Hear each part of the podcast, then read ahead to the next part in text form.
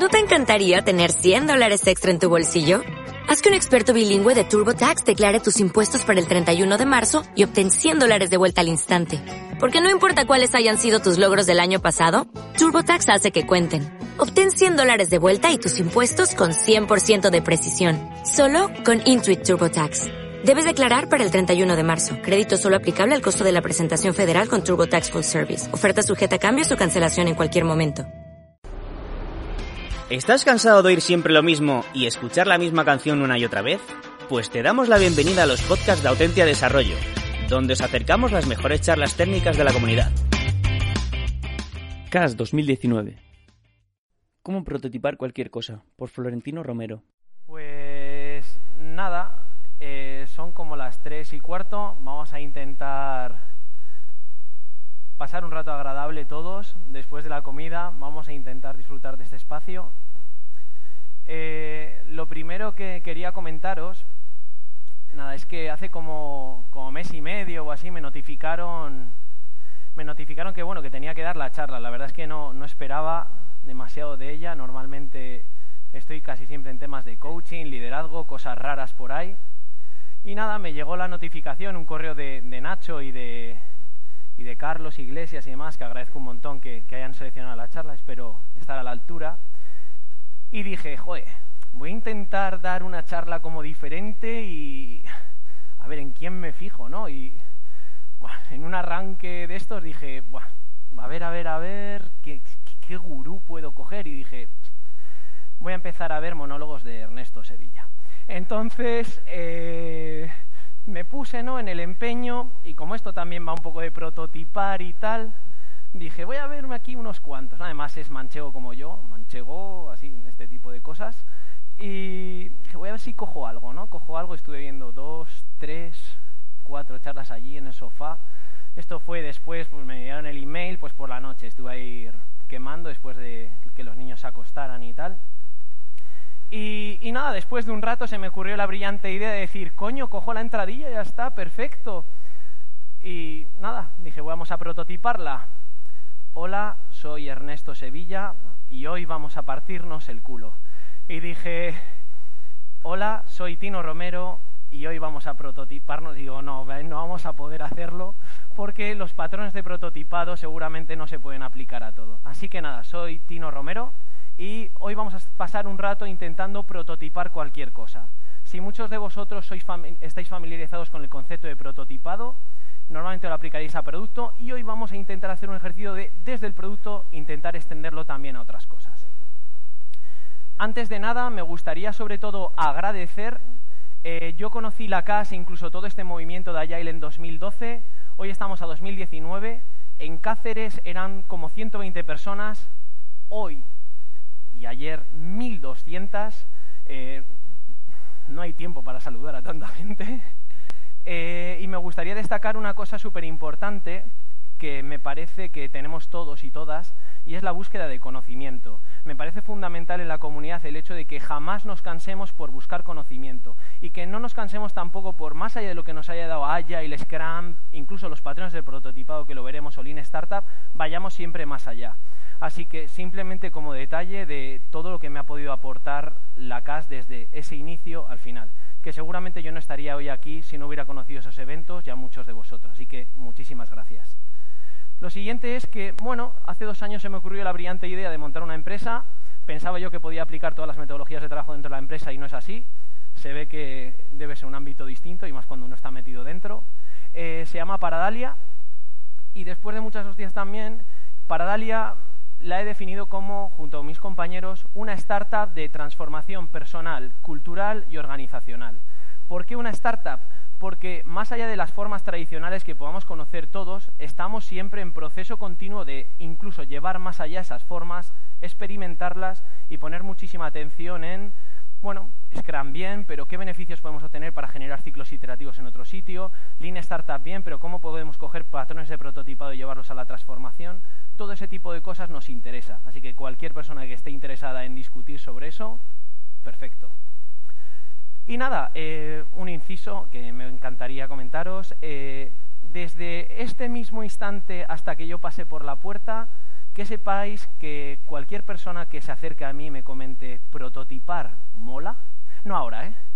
tendrá un fantástico 50% de descuento en un curso de patrones de prototipado que daremos en Madrid y Barcelona. ¿De acuerdo? Entonces, cualquier persona que se acerque, prototipar mola. ¿Sí? Sin más dilación, eh, el hecho de buscar, de generar ese, la empresa, estuve pensando en distintas formas que había en el mercado para generar esas startups, ¿no? Uno de los primeros enfoques que cogí fue el de Gai Kawasaki, ¿vale? No sé si habéis leído el libro de The Art of the Start 2.0, eh, y cogí elementos de bootstrapping, cómo aplicar elementos de autofinanciación, de inversión responsable, cómo con poco dinero podemos llevar más allá todos nuestros recursos. Es para mí fundamental. Estamos muy acostumbrados, yo sobre todo, a trabajar con grandes organizaciones y este tipo de planteamientos de bootstrapping habla siempre de con poco cómo podemos sacarle todo el potencial. Y muchas veces pensamos, con todo, ¿qué podemos hacer? Pero no, ¿y si no tuviéramos nada? Y creo que son enfoques muy útiles y muy sanos de plantear, más allá de que luego los llevamos a cabo o no. Pero no contento con esto, justo a ese nivel de técnicas de bootstrapping, llegó a mí, bueno, este señor, Alberto Saboya, para mí un gurú del trabajo de Google, muy dedicado a elementos de tecnología, muy dedicado al product management. Y bueno, llegó a mis manos también el libro, otros PDFs, y algo que destaco es ese concepto que ahí aparece, pretotyping.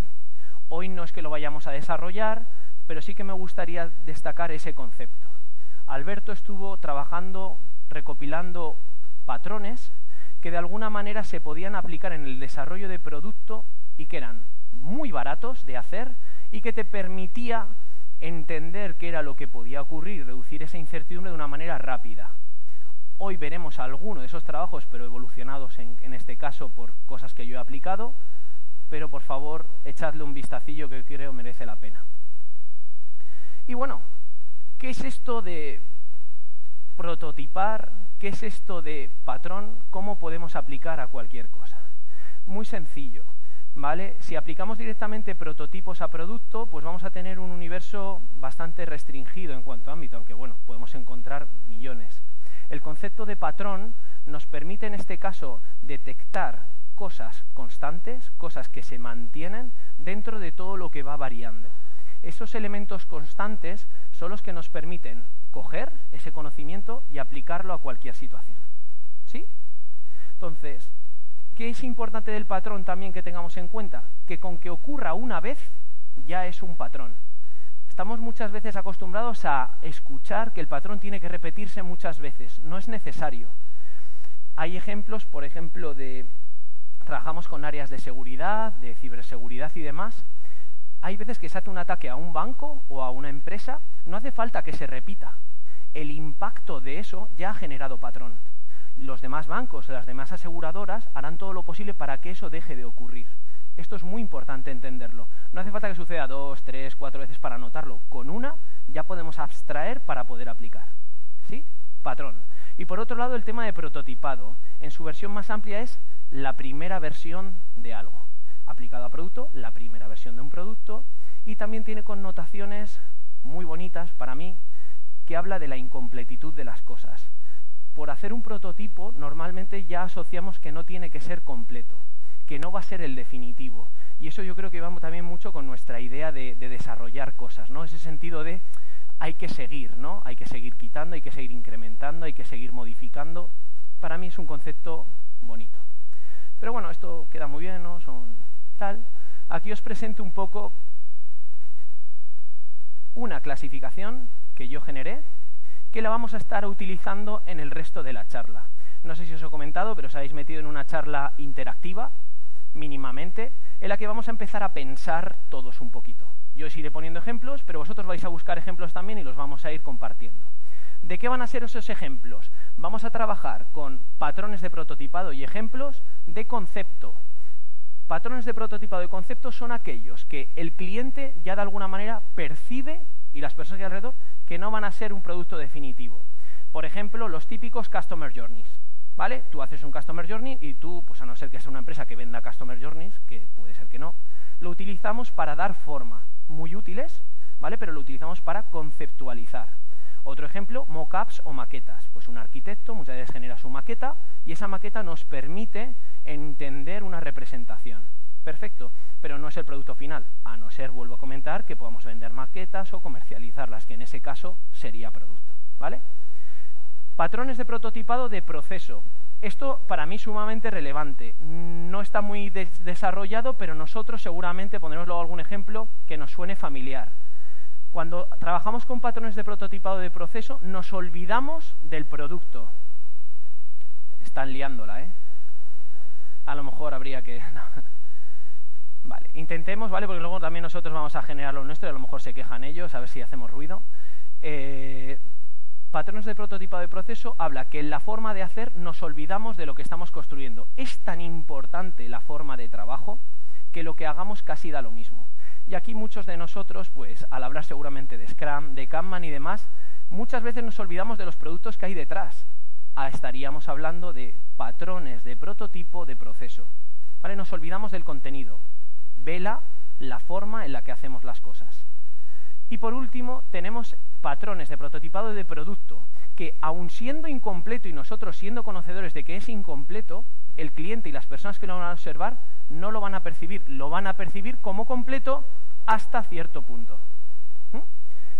Esto, como veremos, tiene también muy buenas connotaciones porque podemos aprovechar los recursos, la inversión, de una manera quizás más responsable y ahorrar también dinero para poder continuar validando. Bien, dicho esto, vamos a pasar al meollo de la cuestión. Entonces, ¿qué va a ocurrir a partir de ahora? He seleccionado de 47 patrones que tengo, 6. Dos de concepto, dos de proceso y dos de producto. Vamos a trabajar de la siguiente manera. Vais a ver un slide en el que hay dos ejemplos. Yo os los voy a decir y tenéis que estar pensando qué tiene de constante esos ejemplos que yo podría aplicar en mi día a día usaremos el primero de base y luego lo iremos trabajando. ¿Vale? ¿Sí? Primer patrón. El primer patrón es el vendedor de humo, ¿de acuerdo? El vendedor de humo está basado un poco en el simulador de posesión que comentaba muchas veces Alberto Saboya. Y el primer ejemplo que os doy es justo el que acabáis de vivir. El que acabáis de vivir es que os he ofrecido un 50% de descuento en un curso que verdaderamente no existe, como tal, pero que, oye, si alguien me quiere comentar, prototipar mola desde allí, a lo mejor me planteo hacer el curso. ¿Vale? Y de segundo, tenemos elementos más comerciales, ¿vale? Del tipo que no sé si os habrá pasado, de, oye, mira, es que tengo un par de Agile Coaches que funcionan de lujo.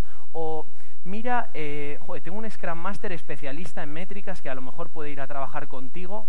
Bien, esto en estos contextos podéis utilizar los vuestros. Entonces, por favor, 30 segundos, las personas que están solas me gustaría que os acercarais a otra y junto a ella pensarais, en este caso, cómo podéis aplicar este patrón durante 30 segundos a vuestro día a día. Una cosa, no hace falta que cambiéis completamente vuestro día a día. Podéis partir un poco por estos dos ejemplos y luego intentar desarrollar los vuestros. En esos vuestros es donde va a estar el patrón. ¿Vale? Pero bueno, si no podéis, como mínimo basaros en estos dos y a ver qué sois capaces de aplicar. 3, 2, 1, porfi, por parejas o grupos de 3, 30 segundos. Intentemos buscar ejemplos de este patrón.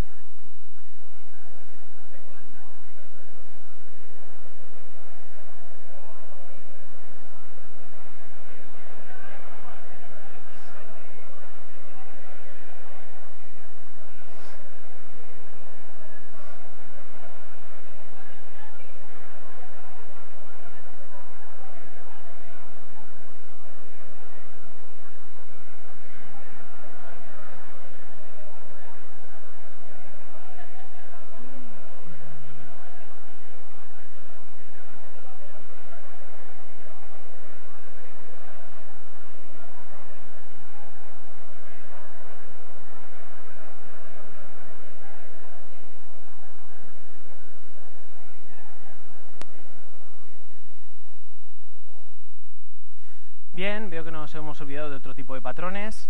Vamos ahora, con vuestros ejemplos de acuerdo, a intentar dar forma. La solicitud de feedback sobre los seis patrones va a ser complicado. Por favor, si tenéis preguntas, me las hacéis al final y gustoso, y si no, después de la charla. Entonces, vamos a intentar, con esos ejemplos que habéis encontrado, vamos a dar forma un poquito, ¿vale? Para ver si llegamos a tener ese concepto de patrón. Entonces, ¿para qué nos sirve el vendedor de humo? El vendedor de humo habla de ofrecer algo que de alguna manera detrás no tiene un sentido de existencia todavía, ¿vale? Pero lo que es la propia interfaz que tenemos está muy conectada con la necesidad de la persona. ¿Sí? Necesidad o el deseo. Y eso lo conectamos ahí de lujo. Pero lo que hay detrás no existe. Vamos a diferenciar dos cosas, ¿vale? Si de alguna manera estamos ofreciendo algo que no va a ser posible, por ejemplo, eh, oye, ¿estarías interesado en que tuviéramos bueno, una relación comercial sobre impresoras 3D para cambiar el mundo de la construcción? Bueno, ya incluso cuando te lo van planteando, a lo mejor puedes pensar, joder, pues no sé si eso va a ser posible en el corto plazo, me está soltando un rollo o lo que sea. Puede ser que no esté conectado con la necesidad. Pero imaginaros que este mismo discurso dos personas estuvieran hablando, una tuviera una impresora, el otro tuviera una empresa, en este caso, o de hormigón o de construcción, y que lo que están diciendo tiene un sentido de poder llevarse a cabo. En ese momento el patrón podría ser aplicado a la conceptualización, como un Customer Journey, o podría ser aplicado al producto, porque estaríamos ofreciendo algo que somos capaces de llevar a cabo después. Es como el producto que os acabo de vender antes. Si alguien hubiera venido con prototipar Mola, tengo 15 personas en Madrid, ¿Soy capaz de lanzar un curso? Pues sí, perfectamente. En mes y medio cojo, reservo una sala, en mi espacio y demás, y es que incluso lo puedo comentar. No tengo ningún tipo de problema con ello. Y mi inversión únicamente ha sido un discurso y estar atento a esa necesidad o deseo. ¿Entendidos? Bien, cualquier duda o pregunta, por favor, al final sin ningún tipo de problema. Sigamos con otro, otro muy, muy interesante, ¿vale? Real Role Playing. Entonces, ¿qué hacemos con esto? No sé si, ¿cuántos de vosotros, porfa, levantáis la mano? ¿Cuántos habéis visto El Fundador? Madre mía, no tantos. Bueno, os animo a ver la película, ¿vale? Ya simplemente por este detalle yo creo que, que merecería la pena. Y perdonad por el spoiler. Hay una escena en El Fundador, perdonad, en el que se plantean cómo desarrollar el restaurante. Y lo que hacen es irse a un lugar con las dimensiones similares y simular el funcionamiento del restaurante. ¿Vale? Tiene tal potencia eso que incluso no sale, pero podrían haber colocado la maquinaria, podrían haber colocado simulaciones de maquinaria hasta hacerlo lo más real posible. Estamos pasando de un ejercicio de role-playing de actuación, actuacional de teatrillo, que muchas veces ocurre y poco consistente, a meter a las personas que van a ejecutar la acción en un escenario lo más real posible para que actúen como. ¿Vale? Primer ejemplo. Segundo ejemplo. Nos pasa a veces en los bancos que se contrata gente para hacer diagramas de procesos. ¿Vale? Entonces, en vez de eso, ¿por qué no contratamos una persona que vaya preguntando a las personas reales cuál es el proceso que están viviendo y de ahí cómo podrían adaptarse al nuevo proceso, de tal forma que luego podamos generar otro taller en el que en base a esas interacciones generemos un mapa real de los roles, de la forma en la que han estado actuando. Estos son los dos ejemplos con los que vais a trabajar, entender el patrón e intentar llevarlo a vuestro día a día o desarrollarlo. 3, 2, 1, 30 segundos, por favor. Adelante, con parejas e intentar buscar otra vez.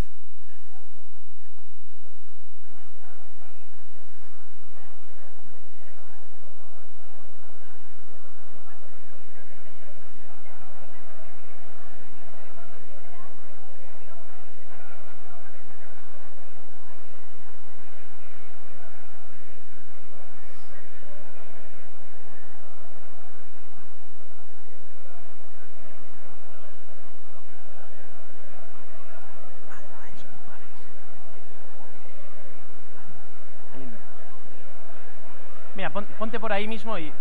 Chicos, está solo.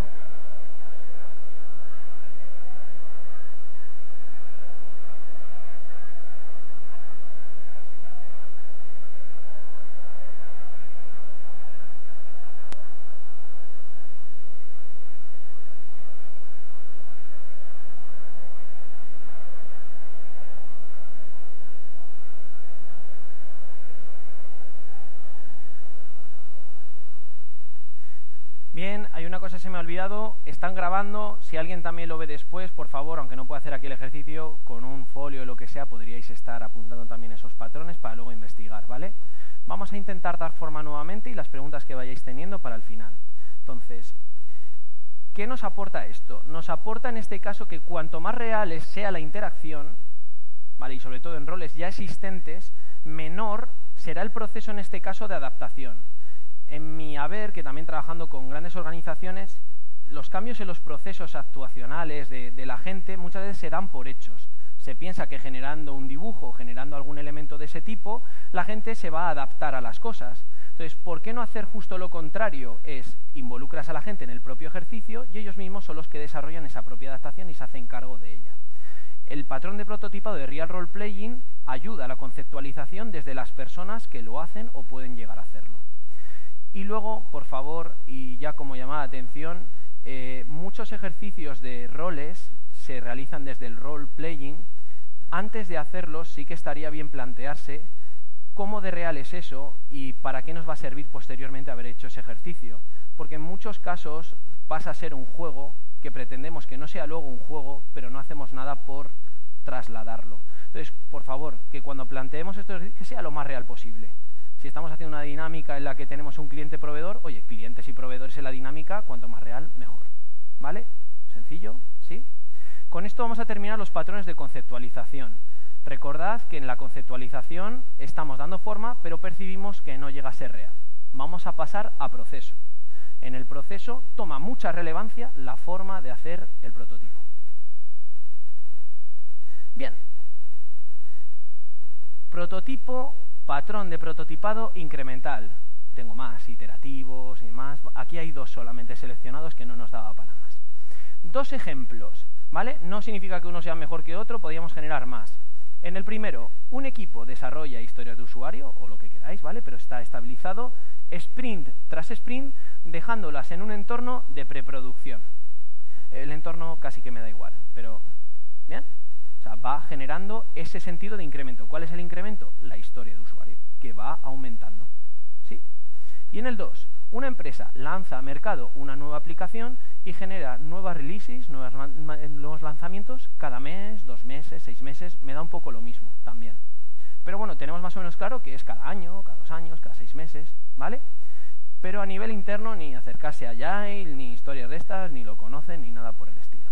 En el primero tenemos el incremento, que es la historia de usuario. En el segundo, que a veces cuesta, es el lanzamiento o la release, que es lo que va aumentando. Por favor, 30 segundos, un minuto para que determinéis incrementos en vuestro día a día laboral o donde queráis y que vayan aumentando, cosas que vayan aumentando y estabilizarlas. ¿Vale? 3, 2, 1, 30 segunditos, por fin.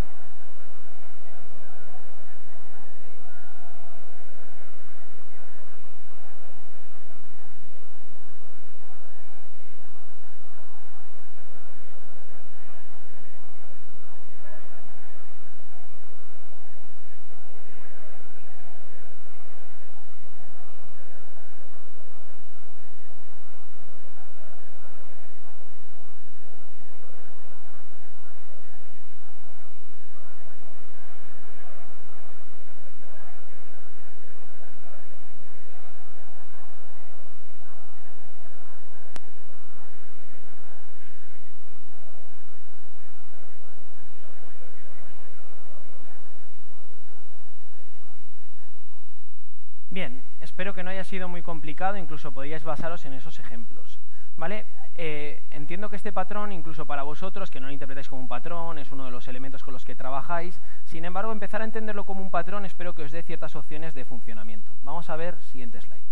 Primero, ¿cuál es el incremento? Que lo hemos trabajado. En un patrón incremental que no tiene nada que ver con historias de usuario y demás, puede incrementarse incidencias, puede incrementarse lo que quieras, hay un sentido de aumentar pero tenemos que determinar cuál es la unidad de aumento. Si no, no existe patrón de prototipado. Lo que prototipamos es la unidad por la cual aumenta. incremental. ¿Sí? Eso tiene que estar clarísimo. Si no, no existe. Si no tenemos claro eso, no existe ni el patrón, no está operando ni nada. Entonces, aquí hay un versus, perfecto, pues tenemos unos, ¿no? De más de proceso, esto de aquí. Elemento de patrón de prototipado. Normalmente, cuando trabajemos con un elemento de proceso, intentemos ver, la mayoría de las veces, cuál es el mínimo incremento de proceso para poder conseguir el incremento de producto más significativo. Esta definición, que no tiene mucho que ver con MVP, con MMF, con lo que sea, si llegamos a entender el concepto de incremento, tenemos que entender que mientras esté en el proceso no va a haber ese impacto de producto. Es normalmente, para pasar de un patrón incremental de proceso a producto, velar qué es lo que tenemos que aumentar para poder pasar a aumentar el sentido de producto. ¿Bien? Y trabajaremos con esos dos conceptos de patrón. Pero otra cosa y como reflexión, cuando trabajamos con incremental y que puede ser un buen discurso de venta en cuanto a elementos de Agile o lo que sea, no vamos a tener la foto completa, estamos encontrando feedback positivo. Hay otro elemento y es que el incremental tendríamos lo opuesto. ¿Y lo opuesto qué es? Decremental.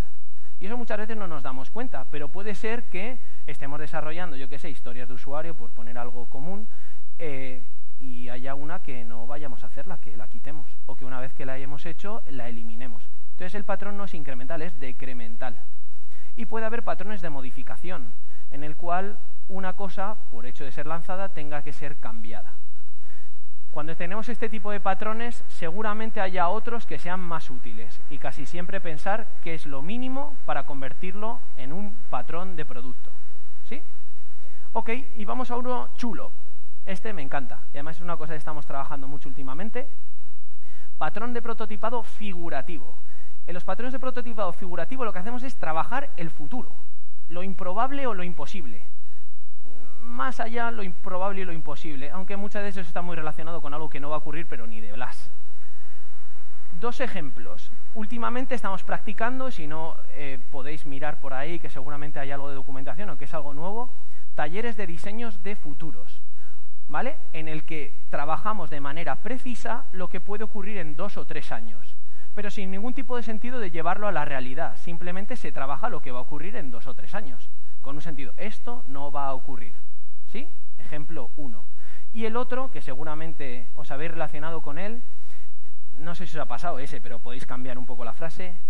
Las métricas del área de tecnología que estén conectadas con negocio es imposible. ¿Vale? Y a continuación como personas que velamos por el cambio, por ese sentido de inconformismo, empezar a plantear, ¿y si ocurriera esto? ¿Y si empezara a ocurrir esto? Y empezar a inventar, a imaginar cómo de alguna forma esa situación podría darse. ¿Vale? Esos son los dos ejemplos que os pongo. Intentar pensar en ejemplos en los que en vuestro día a día os habéis enfrentado a ese imposible y qué habéis hecho después. ¿Vale? 3, 2, 1, adelante, porfa, 30 segunditos.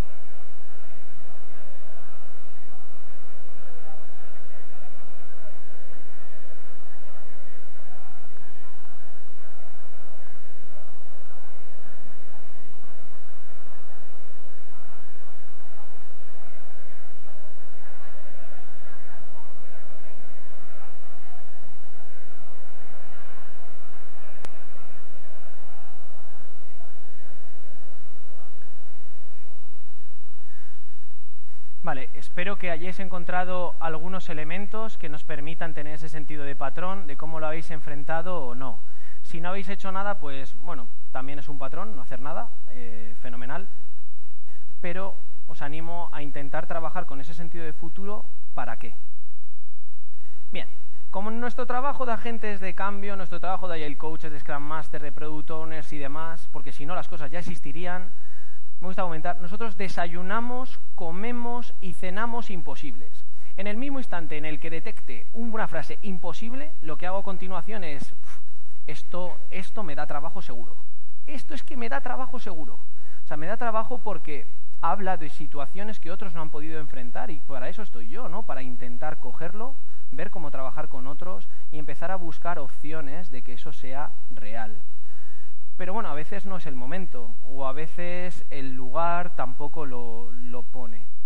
¿Qué preguntas nos podemos hacer de alguna forma para trabajar con estos futuros? Porque no vamos a trabajar a dos o tres años, era una mentira. Los patrones figurativos tienen una utilidad brutal en el presente. Lo primero que nos podemos plantear es, ¿hay algo de eso que hemos planteado en ese taller, en esa habitación del futuro, en esos elementos que podamos llevar a cabo ahora mismo? ¿Por qué no juntamos a la organización y se empezamos a plantear dentro de dos, tres, cuatro, cinco años a trabajar con el futuro de alguna manera para plantear de eso qué podemos hacer ahora. Y si no lo podemos llevar a cabo, ¿dónde está ocurriendo ya? Porque puede haber sitios en los que no estemos ahí que podamos copiar patrones, no ya figurativos, porque para ellos serán reales. Bien, pero podremos ir, copiar patrones y llevar a cabo. Serán otros patrones de prototipado distintos, pero podemos hacer. Y por último, uno de los planteamientos fundamentales de nuestro trabajo que considero dentro de esa búsqueda de conocimiento que decíamos al inicio, es que me encanta conocer gente que de casa en casa me cuenta historias en las cuales me cuenta qué han hecho para enfrentar todos esos imposibles que hace un año no pudieron hacer. O juntarme con gente que me cuenta, ah, pues mira, esto no lo hice, pero empecé a hacer esto otro. Esas historias hablan de desarrollos figurativos, de cómo de alguna manera la persona enfrenta ese sentido imposible e improbable que es sumamente necesario en nuestro trabajo. Espero que hayamos entendido de proceso, pero ya os digo, hay muchísimos más patrones experimentales, bueno, muchísimos, ¿vale? Si alguien quiere un poco del trabajo ese, pues que venga a discutir conmigo, encantado. Bueno, y vamos a los de producto, ¿de acuerdo? El autómata turco es un patrón, yo creo, bastante conocido, pero bueno, también era necesario, yo creo, plantearlo para poder generar un poco de... El autómata turco viene porque en el siglo XVIII eh, había una máquina de ajedrez la cual la gente movía, jugaba, ¿no? Y la máquina respondía. Se decía que dentro de la máquina había un enano que era muy bueno jugando al ajedrez, que movía las piezas por debajo. ¿Bien? Es más, si veis en la Wikipedia y miráis un poco en Internet, a mí me gusta mucho el ajedrez, hay partidas con Napoleón Bonaparte y alguno de los duques de la época. ¿En qué consiste el, autómata turco? Aquí dos ejemplos para que reflexionéis sobre ellos y encontréis los vuestros. ¿vale? El primero, hay un cambio en atención al cliente de la interfaz gráfica, ¿de acuerdo? En Salesforce, un sistema de estos de atención al cliente y demás. ¿Vale? Con la que se operaba y en vez de cambiar todos los sistemas internos, solo se cambia esa pequeña interfaz, ¿vale? Para que puedan trabajar los demás con ello. ¿Sí? Dentro lo que hacen esa gente de atención al cliente es, de ese sistema sale un Excel y ellas mismas se encargan y ellos mismos de cogerlo y volcarlo en el sistema antiguo para que continúe. Y otro, este es chulo porque lo hemos replicado muchas veces, no con avales, sino con otras cosas, y es, la compañía se plantea cómo reducir tiempos de dos días a 15 minutos. Entonces lo que hicimos fue seleccionar una serie de clientes y juntamos a toda la gente y comentamos, en el mismo instante que entrara una petición de avales urgentes, todo el mundo disponible en el teléfono para poder hacerlo en 15 minutos. ¿Sí? ¿Entendido? Pues porfa, 30 segunditos otra vez, intentar buscar patrones de automata turco en el que en la interfaz aparezca como que es posible, pero por detrás hay esos sentidos manuales, esos sentidos quizás no completos. Adelante, 30 segunditos por fin y continuamos.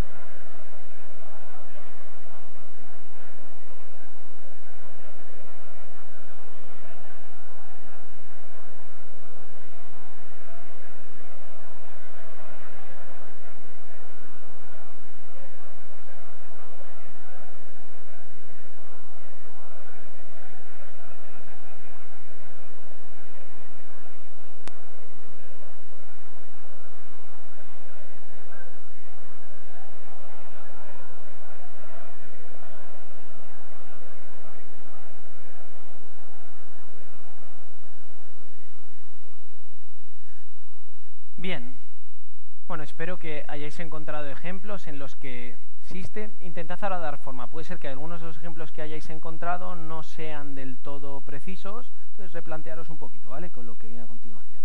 Entonces, un automata turco, vale, valida el funcionamiento de manera real, además de una manera muy real. ¿Vale? Muy precisa. Sin embargo, no es escalable. No, no, pretendamos que eso pueda escalar, que podamos incorporar más clientes, que podamos incorporar más funcionalidad. No, nos permite de una manera precisa eso en un entorno en un grupo de control reducido. Bien, es un patrón súper útil. Súper porque el sentido de negocio, ¿vale? Planteado ahí como business centricity, nos permite generarlo lo antes posible. No customer centricity, no. No, porque al final las necesidades del cliente en muchos aspectos pues no van a ser las reales.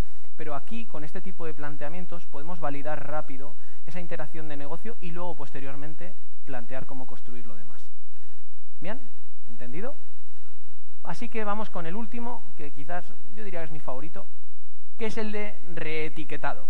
El de reetiquetado lo podemos utilizar tanto a nivel de concepto como de producto y es una de las cosas más potentes que puede haber. ¿Vale? Primer ejemplo, vamos a hacer el BlaBlaCar de Cemex, ¿vale? Le llamamos Cemex Move y simplemente con ese, ese titular la persona ya es capaz de desarrollar todo el universo de opciones que hay dentro de un BlaBlaCar de Cemex y digo, joder, madre mía, si esto yo sé cómo funciona, ¿vale? Simplemente le cambia la etiqueta y dice, esto ya sé, perfecto.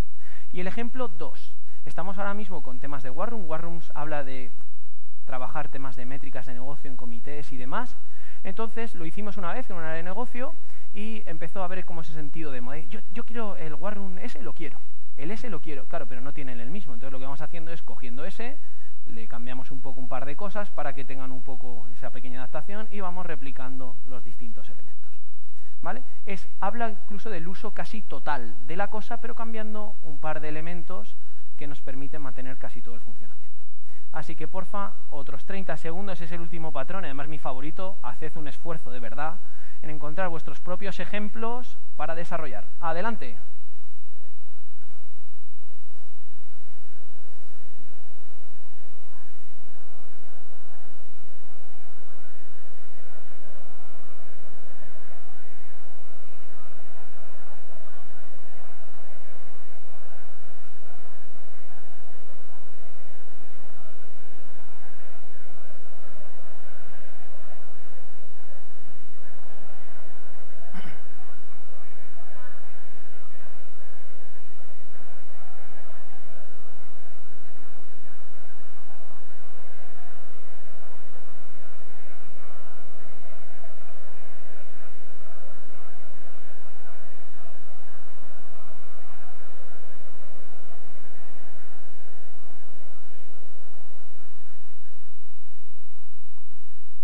Vale.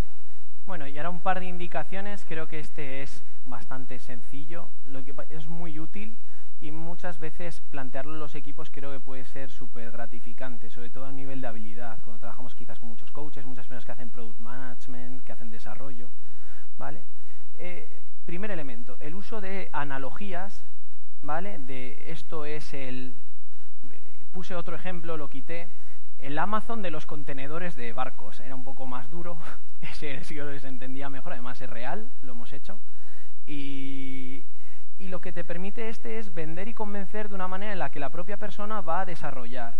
En los discursos de venta, que estoy aprendiendo ahora cómo generar esas acciones comerciales y demás, es tan importante lo que digas como lo que la otra persona es capaz de desarrollar por él mismo, ¿no? Entonces, este tipo de patrones son útiles porque a la hora de decir la frase, la persona, la otra empieza a desarrollar ese universo de opciones que permite conectar de una manera natural. Y luego, por otro lado, si trabajáis con Lean Startup o con conceptos de MVPs, lo bonito de los patrones de reetiquetado es que si coges las diferencias y planteas MVPs de experimentación para validar, solamente tienes que validar las diferencias como tal, incluyendo la mayor parte de lo otro para poder dar estabilidad, pero se reduce muchísimo la incertidumbre. Entonces os animo a trabajar. Luego también, pues no sé, si hay gente que se dedica Scrum Master, como hay el coach, hay varios en la empresa. Por ejemplo, de esto algo bonito también es sacar pequeñas prácticas que puedas dar a otros, es decir, hacerte como tus propios kits de herramientas para poder ofrecer. Y ahí estará operando mucho el patrón de reetiquetado. ¿Vale? Eh, lo que hemos estado haciendo y al final puede haber tantos patrones como imaginación y realidad le queráis dar, es la búsqueda de ejemplos, ¿vale? Posteriormente, el hecho de que la persona misma intente pensar en sus propios ejemplos reales, no os animo que sean los de otros, por favor, que sean vuestros, aunque no hagáis productos y hacéis transformación, pues transformación, si hacéis desarrollo de software, desarrollo de software. Si hacéis, enseñáis a niños, pues a niños y niñas. Después de esos ejemplos, siempre la posibilidad de dar forma, el sentido de contraste, de qué, qué es lo que se mantenía constante dentro de lo variable. ¿Vale? Recordad el sentido de patrón. Y por último, ese sentido de una vez después de esos ejemplos volver a aplicar. Para poder desarrollar un patrón adecuadamente tenemos que estar continuamente intentando aplicar. ¿Vale? Es como lo de Ernesto Sevilla inicialmente, que no funcionaba muy bien, pero hubo un gran intento por mi parte, duró dos segundos, pero hubo un intento de desarrollarlo. Entonces, importante un poquito esto. Podríamos entrar en más profundidad, muchísimo más detalle, pero con esto yo creo que valdría. Nada, simplemente comentaros, igual que al principio, creo que nuestra labor muchas veces como pioneros, como personas que están al frente de muchas cosas, no tenemos que olvidarnos de que, aunque no hay un sentido de agradecimiento sobre nosotros, o las cosas que hacemos y demás, el hecho de que haya una persona enfrentándose a la primera vez de hacer algo, creo que tiene, bueno, merecería un gran aplauso por nuestra parte y por la de todo el público, ¿no? Y bueno, ese sentido de primeras veces tiene que ver con cómo prototipamos y una vez hecho eso, cómo otras personas copian, cogen y van distribuyendo la organización. Hay veces que no con la forma que tú querías, pero sí que van cogiendo cosas y van generando. Entonces, ese sentido de generador de primeras veces me parece fundamental dentro de nuestro trabajo. Y nada, que dentro de lo del curso y demás que vamos a lanzar, no sé si habéis visto de manera, bueno, subliminal, había unas cartas colocadicas, ¿vale? Entonces, hay otro patrón, pero no lo vamos a ver. Eh, estamos desarrollando un pequeño juego de prototipado, no dentro de mucho lo publicaremos y cualquiera que quiera jugar se puede descargar e intentarlo en su organización. Eh, nada, muchísimas gracias y si queréis ir por ahí.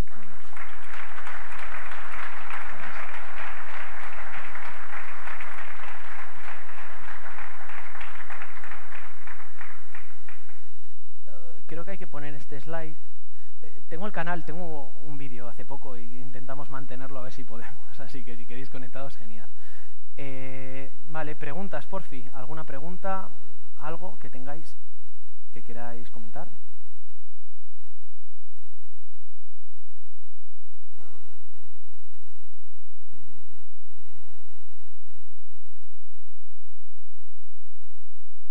¿Todo bien? Perfecto. Ok, pues no sé por allí. Si no hay nada más, muchísimas gracias a todos y lo mismo, si alguien se quiere acercar a hablar o lo que sea, un placer. Cuidas mucho.